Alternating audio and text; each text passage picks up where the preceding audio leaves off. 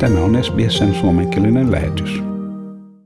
Täällä Helsinki, Timo Uotila ja kulttuuripuolta. Ja ensin pikku urheiluuutinen. Tamperelainen Classic on voittanut miesten salibändin Suomen mestaruuden. Classic löi F-liigan finaalisarjassa espoolaisen Oilersin suoraan voitoin 4-0. Ja sitten kulttuuripuolta. Kun pandemia on kestänyt yli vuoden, optimismi kulttuurialalla alkaa olla loppu. Suomen tulevaisuus on synkkä, sillä sivistys katoaa. Näin väittää elokuvan tekijä, laulaja ja säveltäjä Anna Eriksson Ylen juttusarjassa, jossa suomalaiset eturivin taiteilijat kertovat korona-ajan kuulumisiaan. Asian pohtiminen ahdistaa, mutta pohdin sitä silti, sanoo tämä Anna Eriksson. Viime keväänä vastauksista huokui optimismi, nyt rinnalle on tullut tunteiden koko kirjo. Eriksson maalaa tartuntaluvuista riippumattoman dystooppisen kuvan pandemian vaikutuksista ihmisiin ja elämään.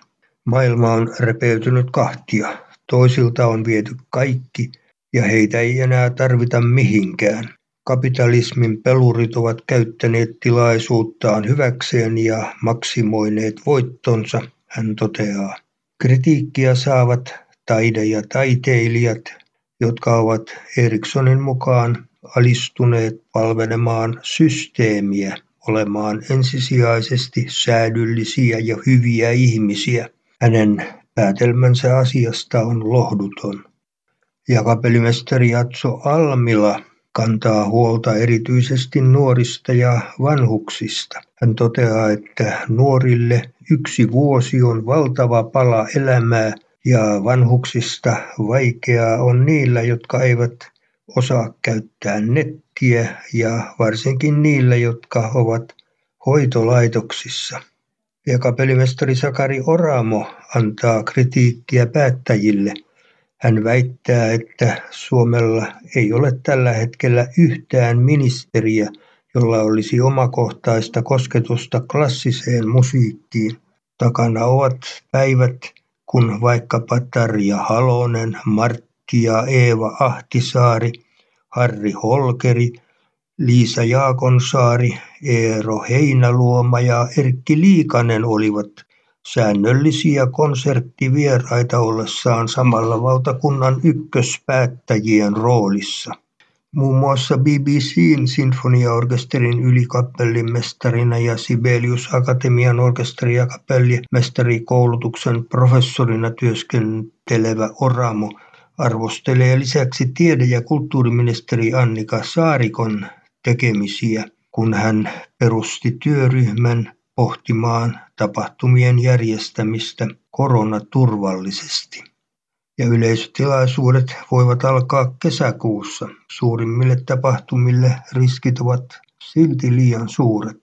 Ja tapahtuma elinkeinon keskusjärjestön tapahtumateollisuuden mukaan hallituksen Julkistama rajoitusten purkusuunnitelma on positiivinen signaali, mutta ei ongelmaton. Suurin huoli kohdistuu rajoitusten purkujärjestykseen. Hallituksen purkusuunnitelmassa yleisötilaisuuksia voisi alkaa järjestää kesäkuussa. Heinäkuussa yleisötilaisuuksiin kohdistuvia rajoituksia höllännettäisiin ja ne jopa poistettaisiin ja historian harrastaja Samuli Miettinen ällistyi, kun hän sai kuulla, että Kauhavalla oli viimeisenä sotasyksynä vuonna 1944 toiminut väestön siirtoleiri.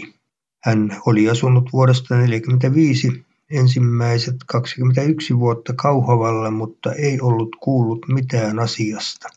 Nyt hän on kirjoittanut tästä leiristä tietokirjan Paapeli 1944 jatkosodan unohdettu internointileiri. Ja Anneli Kanto on harvinainen kirjailija. Hänen uusi kirjansa on juuri ilmestynyt ja sen nimi on Rottien pyhimys. Tuossa kirjassa kerrotaan Hattulan kirkon kattomaalauksista. Se on hyvin inspiroiva teos. En ihmettele, että nuo taideteokset ovat innostaneet kirjailijaa. Oli jännittävää kuulla, että kirkko on rakennettu ajankohtana, jolloin Suomi oli vielä katolinen maa. Sitten tuli kohta reformaatio, josta käytetään suomen kielessä nimitystä uskonpuhdistus.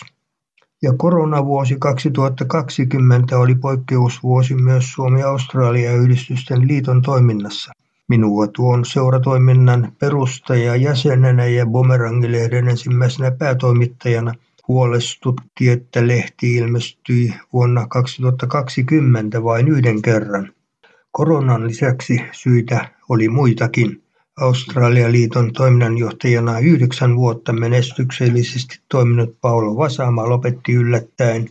Lisäksi Helsingin yhdistys joutui riitaan liiton kanssa ja ajautui liiton ulkopuolelle. Vei aikansa ennen kuin nämä hankaluudet saatiin voitetuiksi.